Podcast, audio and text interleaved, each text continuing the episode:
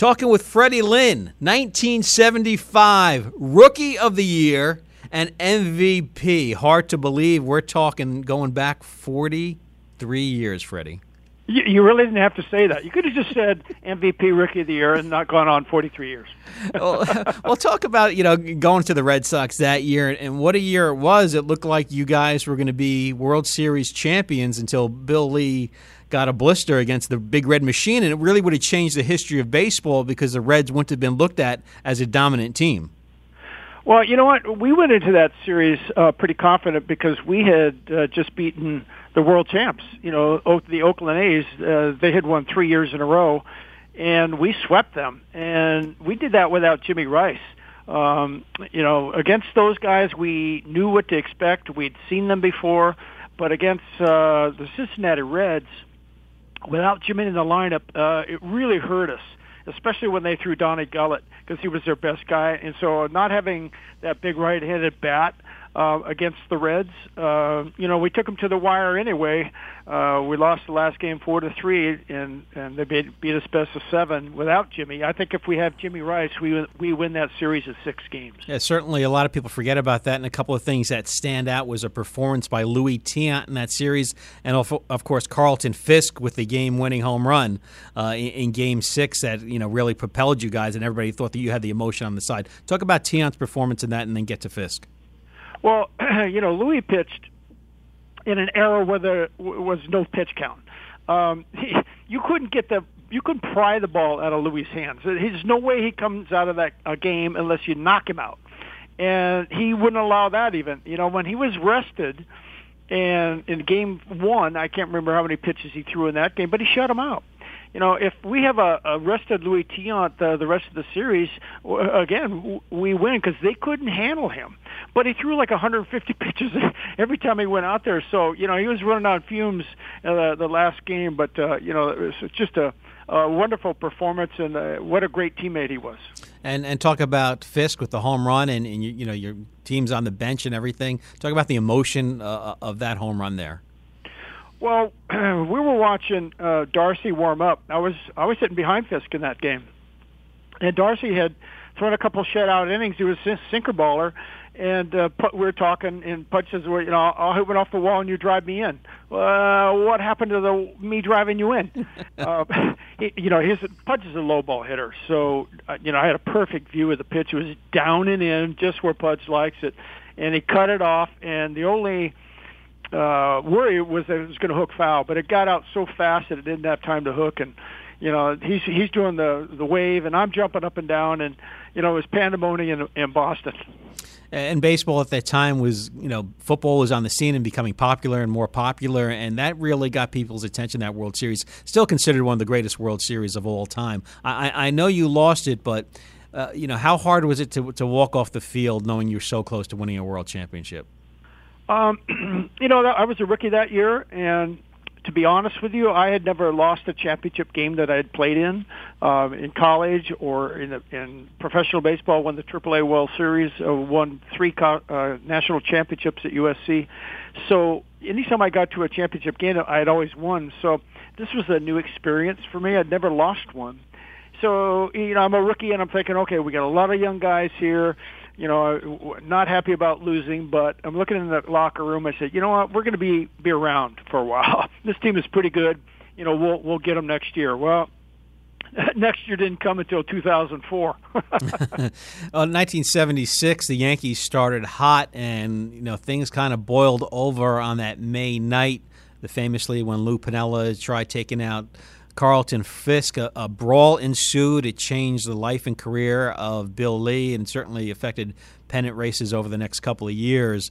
Uh, was that the, the, the, start, in essence, of the rivalry or the renewed rivalry of the Yankees and Red Sox, or was something was there something there in '75 as the Yankees were getting a little bit better as they brought Catfish Hunter and Barry Bonds over? Yeah, I, I thought uh, you know in order to have a, a really intense rivalry, both teams have to be good uh, kind of like this year. Um, if if one team is way better than the other team, and yeah, you have a little bit of a rivalry, but it's not the same. But when you're both teams are playing for all the marbles all the time, and they're both really good clubs, and they both don't like each other, uh, and the fan bases don't like each other, yeah, then it's exciting baseball. Uh, anytime we went to Yankee Stadium, there's 55,000 people screaming at us, and it was so much fun. And the uh, intensity was just if every game you played there felt like it was a playoff game or playoff atmosphere. There were 50 reporters in the locker room, and it was just it's just a ball. I, I just loved playing against those guys. And talk about the brawl that night. Of course, like, like I said, that was kind of the, the real heated moment, the turning point uh, of of that rivalry right there. What do you remember? I mean, that that thing. I, I watched it on YouTube. That thing got pretty nasty in a hurry. Yeah, you know, I'm I'm in center, so um, by the time I get there, you know, there's guys squared off all over the place, and basically, you know, I'm trying trying to pull Yankees off the pile, and and you know, the guys are. It was intense. Let's just put it that way. I mean, it was just not pushing and shoving.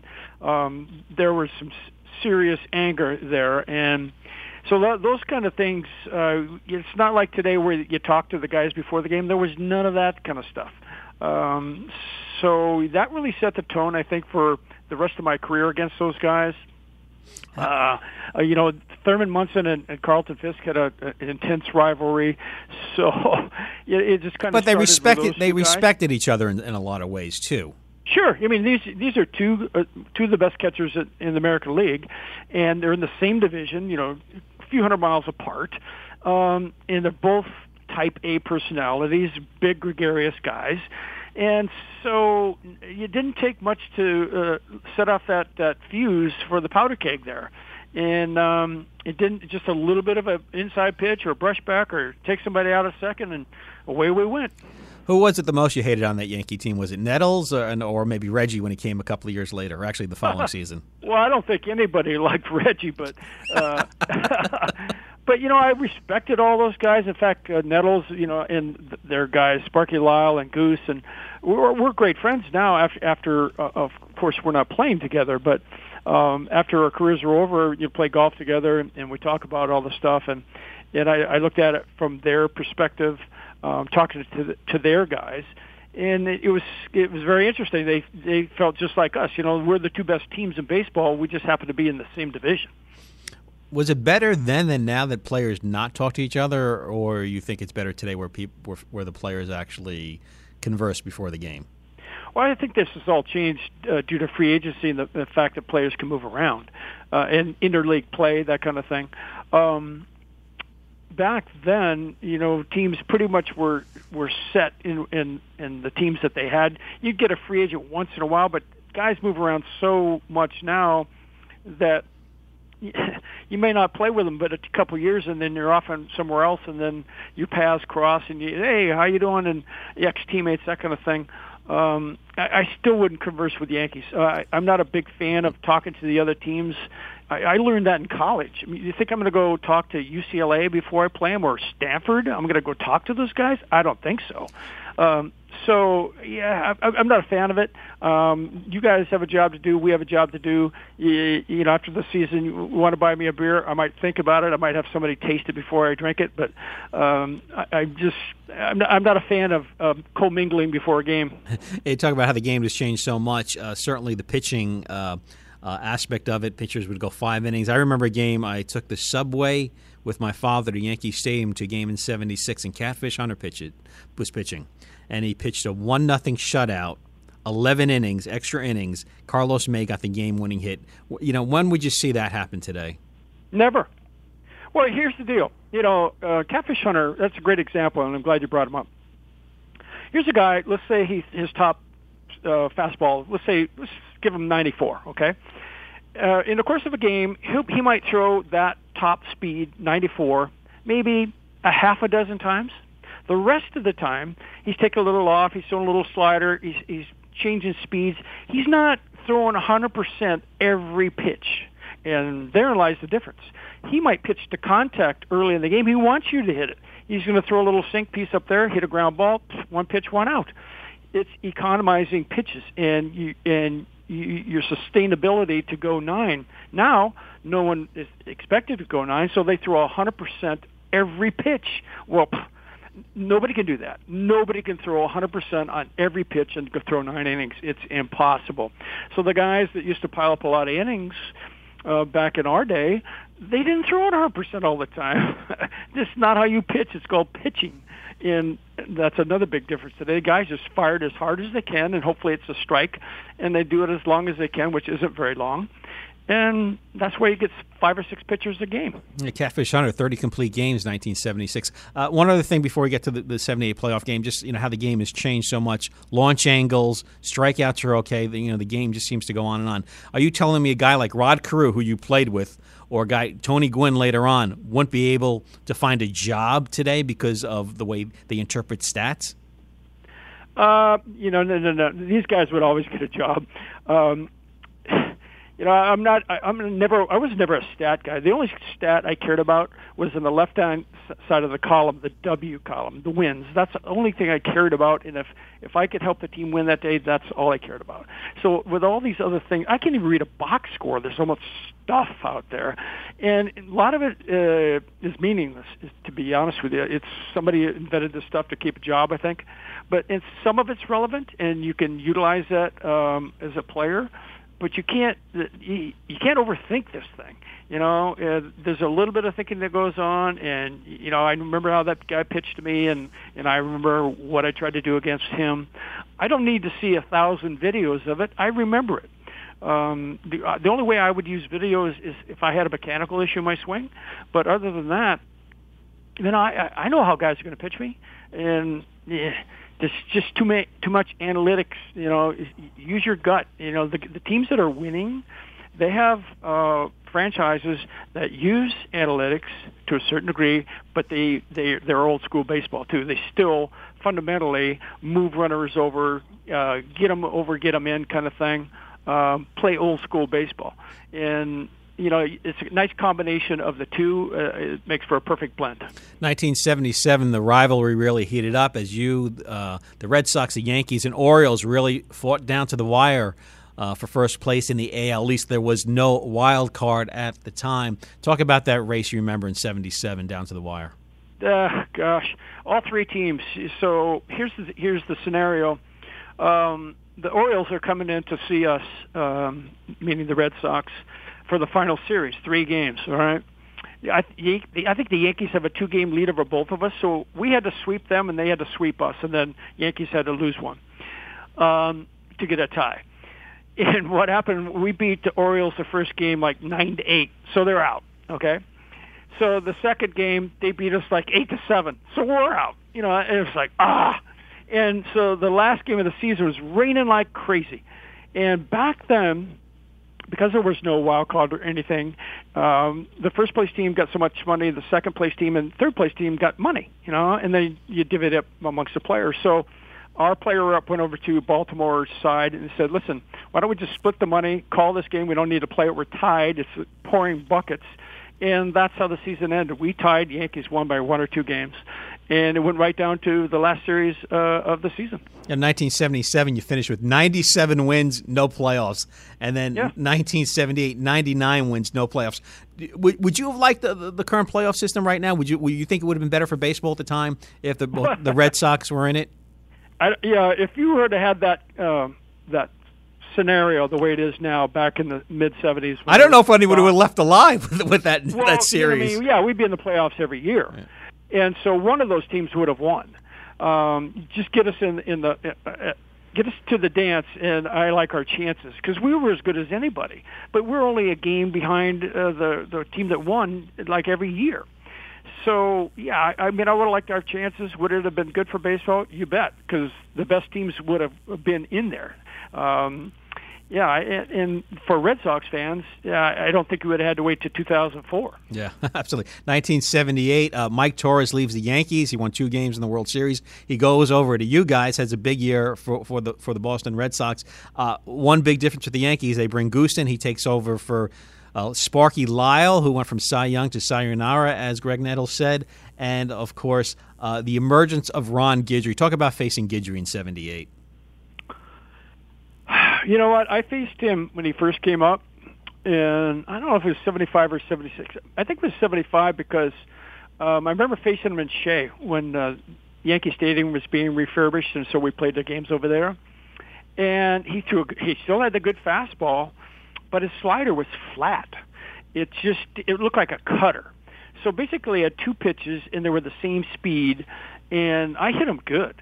Um, and then Sparky Lyle got a hold of him, and he turned that slider, that little cutter, into the Sparky Lyle slider, which is almost a curveball. And now he's got the big fastball, and now he's got a, a hard-breaking slider that breaks two feet. So now he becomes really, really tough. And in '78, geez, I remember going in there. He'd strike out Remy Burleson, and I'm coming up, and the 50,000 people are going nuts, and I'm saying I ain't striking out. I just want to hit it, get it in play. But he was he was as good as I saw for one year. Um, he was darn near unhittable that year. And of course, the 78 season, you guys were up by 14 games. 14 games mid July. It looks like the Yankee season was falling apart. Uh, Billy Martin uh, resigned. Bob Lemon comes in. The Yankees chip away, chip away in that series in September.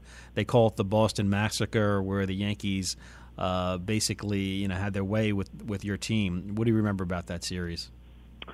Well, I remember. I remember the 14 back. Um, the Yankees weren't even in our rearview mirror.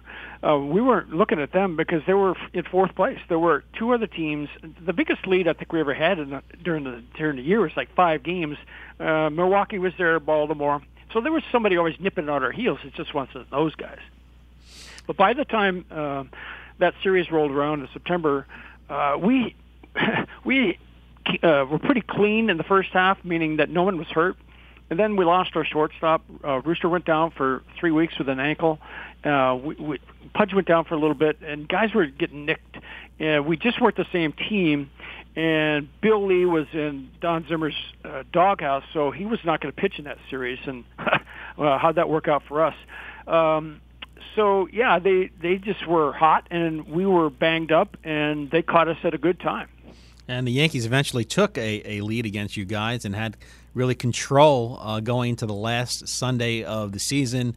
Uh, Tiant wins, Catfish loses, and because of a coin toss that uh, Yankees GM Al Rosen selected uh, selected heads, and he got berated by George Steinbrenner saying, "You moron!" Basically, don't you know? Seventy five percent of the time, it comes up tail?" So uh, I read that in Bill Madden's book. It was hysterical. I, I couldn't stop laughing. He really he really laced into him. And so the the games in Boston, and you know, a, a fall October day, nice and cool. Describe the setting. Describe you know what was going on in, in the players' minds and, and, and going to the park that day. You know, set the scene for everybody. It's a perfect day. It really is. Um, we know, and the Yankees know, the two best teams in baseball are on the field that day, and whoever wins that game is is going to win the World Series. We both knew that going in. They've got their big gun um, Ron Guidry's pitching, and we have our work cut out for us. Doesn't matter if we're in Fenway Park or wherever. That guy was going to be tough. Um, and Yaz got him early. Uh, he hit a two-run homer, put us up two nothing, and Torrez is dealing. Um, he, I, I liked our guy too. You know, he was a big, strong horse. Um, he was he pitched well in big games, so I, I liked our chances with him. I just didn't know how many runs we were going to score off Guidry. Um, but we, when we went ahead two to nothing, I was feeling really good about it. And then, uh, you know, famously, Bucky comes up, and then that seventh inning, he's fouling pitches off, fouling pitches off, hurts himself. Uh, Mickey Rivers says, "Hey, homie, I think you got a crack in your bat." And what Bucky says that that whole time, uh, Torrez wasn't throwing any warm up pitches at all, and he think and he thinks that affected him. Uh, what was going through your mind? I mean, did you ever think a guy like Bucky Dent would be the difference maker in this in this one game playoff? Well, I know that's what you know. Everybody looks at that and says, you know, Bucky's three-run homer um, won the game for him, and it was obviously a big blow. But to be honest with you, the, the, the guy that, to, in my mind, won that game was Lou Piniella. Um, we've got Guidry down two nothing, right? We've got two guys on in like a fourth inning, something like that, and I come up. Now I hit Guidry. When I hit him, I hit him to left center. You know that, that was my game plan. Just go the other way with him. Well, Lou is playing in right because they don't want Reggie out there because of the bad sun. Even though Reggie wants to play right, doesn't like DH, and they put Lou out there because they thought he could play it better. Well, right field in Fenway Park at, at that uh, time is is just brutal. It's really brutal. So anyway, Guidry throws a slider, and I crush it into the corner, and I hook it. And Lou runs it down, makes a snow cone, you know, reach out, lunging, ugh, snags it. And nobody thinks much of it, but if he doesn't get that ball, it's four nothing. I'm on third, and we've got Guidry out of the game. Now, in the middle of their bullpen was not good. I mean, that was the Achilles heel. So if we knock him out, and that was that would have been it right there. Four nothing. He's out of the game. That game's over. Wow, that's a good point. He makes that catch. He makes that catch. Okay.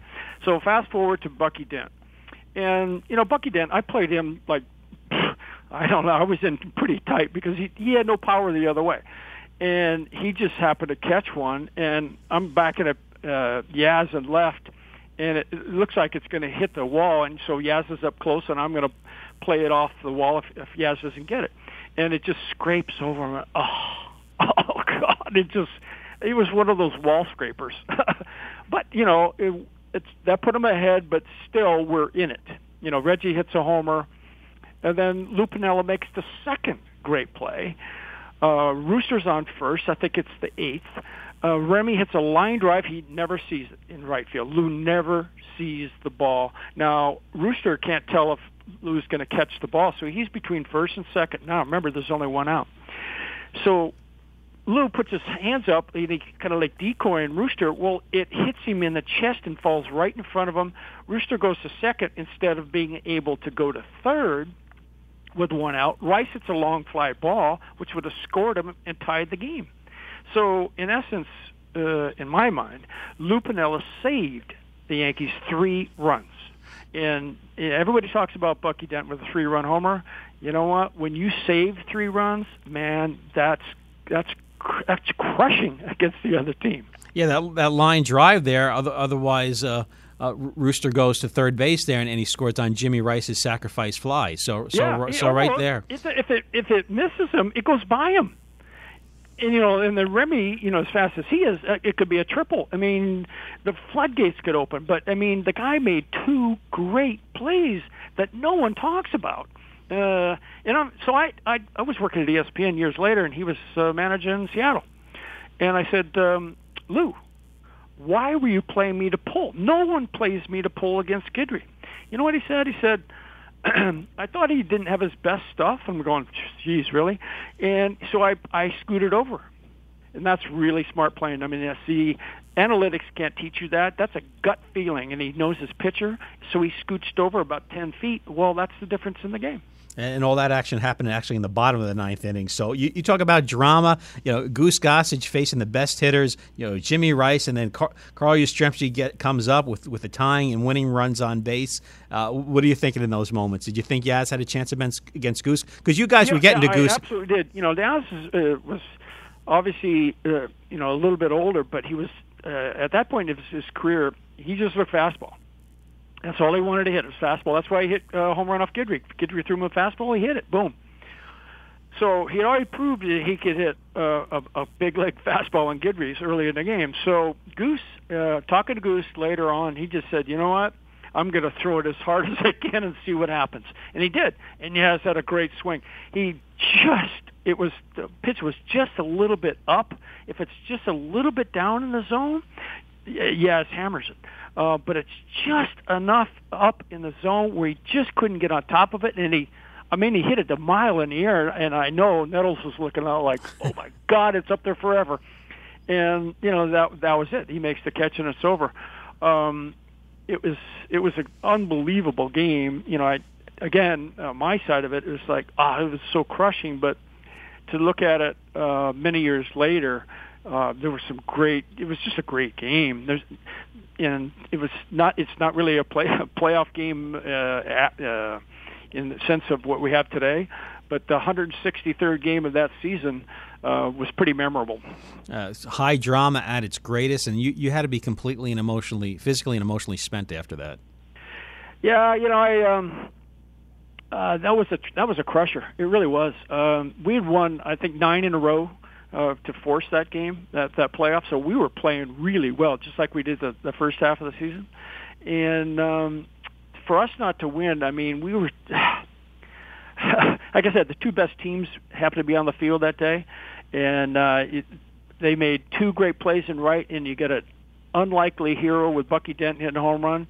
Um, so you know the the breaks went their way, but you know they made them too. So you gotta you gotta tip their your hat to them. You know they made some really good plays. And we're talking with Freddy Lynn, uh, 1975 Rookie of the Year MVP, 1982 Division Series MVP. You batted 6-11 while playing for the Angels, despite losing in five games. You're up two games to nothing in, that. I don't want to mention that. And in 1983, uh, you, you, broke, you, you busted through for the American League, the Grand Slam off of Atlee Hammaker to, to, to get the American League back on the winning side. Talk about. I talked to Tommy John about it. That Angels team one through nine. He said it was the best uh, position team he ever played upon. You agree with that? You had Reggie, you had Baylor, Downing, Carew, Grich DeCinces, uh, quite a team. Yeah, you know, we really had basically all stars at almost at every position, and and I um, in '82 I was a, uh, the youngest starter at 30 years old. So this is a, uh, an established uh, team. We got a lot of guys from the National League uh, on that club. We had guys that had won before. Um, and everybody was a veteran. And this was a really good club, a smart club. Um, never beat ourselves. And then to go in, uh, go up 2-0 to uh, Milwaukee, then lose three uh, there was that was a killer. Uh, that really was a killer. And you know, I'm the MVP on the losing team, but it's like, who cares? Um, ah, God, that was. Uh, I don't know if that team is is almost as good as some of those teams in the uh, that are with the Red Sox. Yeah, I've been, I've been really thinking about trying to do a documentary on them because because that team you guys had it was it, it, it felt like a balloon just you know exploded on you guys because it looked like you guys were, were, and look you were playing the Brewers too they, they, they were no patsies but it seemed like you guys were destined to go to the World Series and win it eh, for some reason. Yeah, I mean we we had four MVPs on that team. So that's a pretty good team when four out of your uh, eight position players are MVPs. yeah, uh, but you know, yeah. So we lose that game, and and I'll, I'll tell you how we lost it. Uh, Cecil Cooper, the probably one of the better hitters in the league, the winning runs on second in the eighth inning. Um, and Luis Sanchez is pitching. Yeah, we had uh, Sanchez pitching, but we had uh, Andy Hassler warming up, six six lefty wild as a coot. You knew if you're left-handed, you want you didn't want to face this guy because you didn't know where he was going to throw. So the bullpen was in center field, and I'm turning around watching Andy throw. I'm, I'm looking for the gate to open, and here he comes in to face Cecil Cooper. Well, doesn't happen. I'm going, what? And mocks his way is just playing a hunch with Sanchez. Well, sinker down and away, base it to left. See you later.